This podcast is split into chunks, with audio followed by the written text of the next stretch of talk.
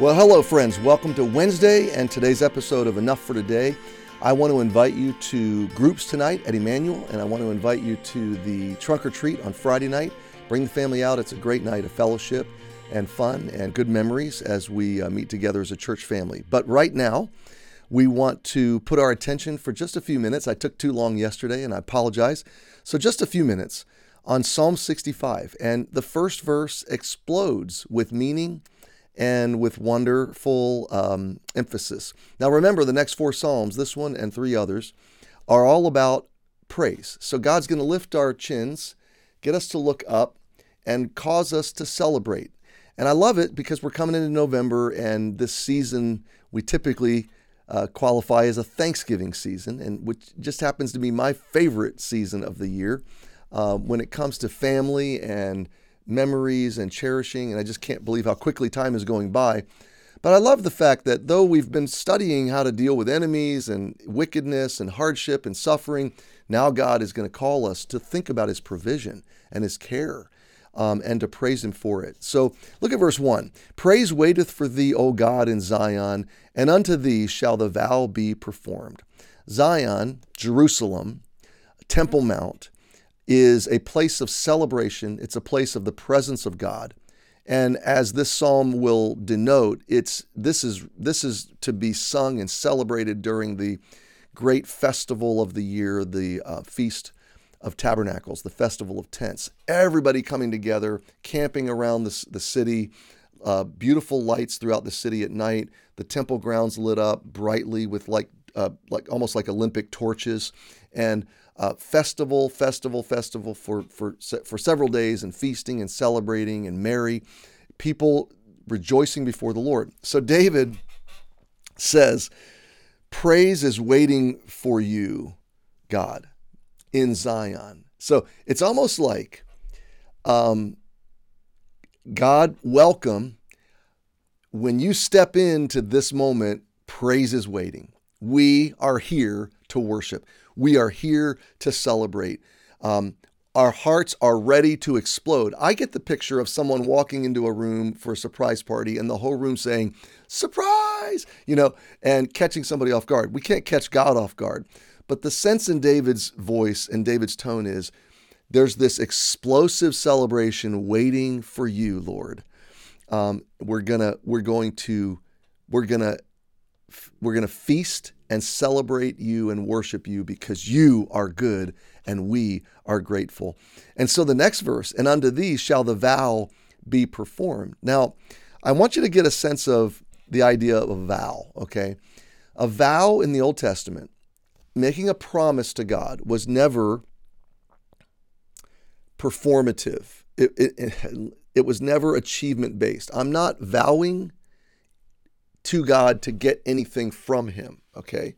Um, this is not the way we use it today is God, if you get me out of this, I'll serve you for the rest of my life. And, and we, we, we think that's a vow. Okay.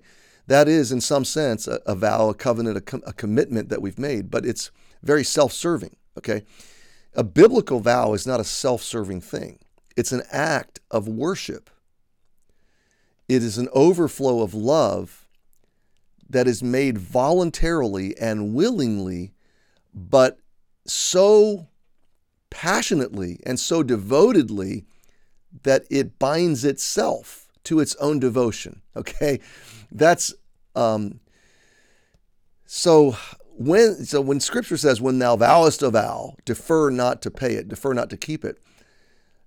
The the thing here is it is not, we don't vow to get something from God. We vow ourselves to Him because He is that worthy.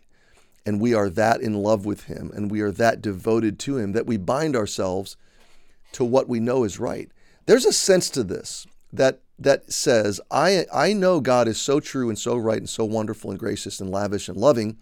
And I know I am so frail and fragile and fickle and emotional that I am going to bind myself in a vow to worship and to love and to honor my God because He is true and right, and I am, uh, I'm, I can be unstable and double-minded, and so I'm going to bind myself. I don't know if you've heard the story. I used it not long ago in in church. Um, oh, now my mind's going to go blank. It was uh, the Iliad and the Odyssey, and I'm trying to get the details right extemporaneously. The captain of the ship on their way back from a battle, they had to pass, they had to sail past the island of the Sirens. The Sirens were monstrous creatures. Can't remember the sea captain's name in the fictional tale.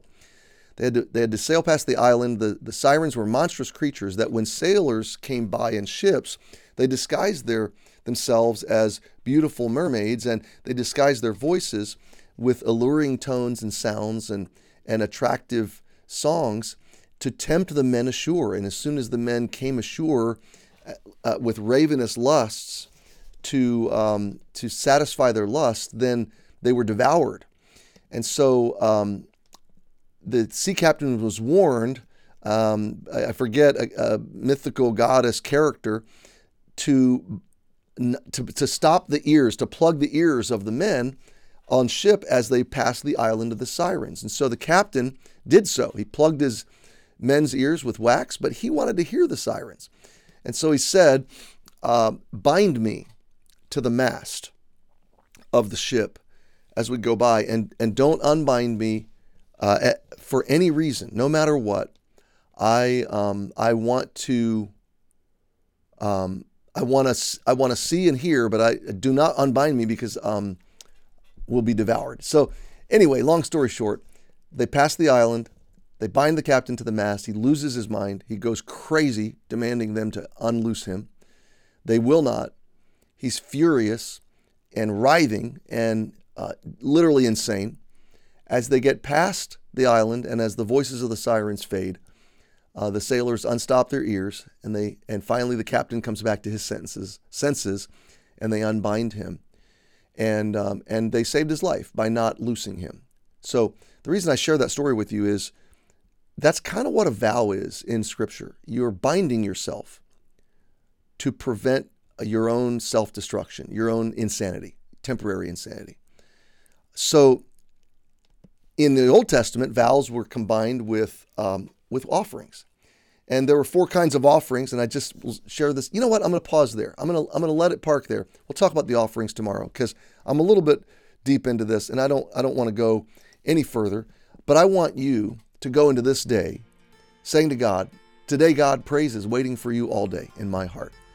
Just like the temple, just like you are the new Zion, figuratively speaking, your heart is the temple of the Holy Spirit. So let your life be an expression of praise today. Happy Wednesday. We'll see you tomorrow.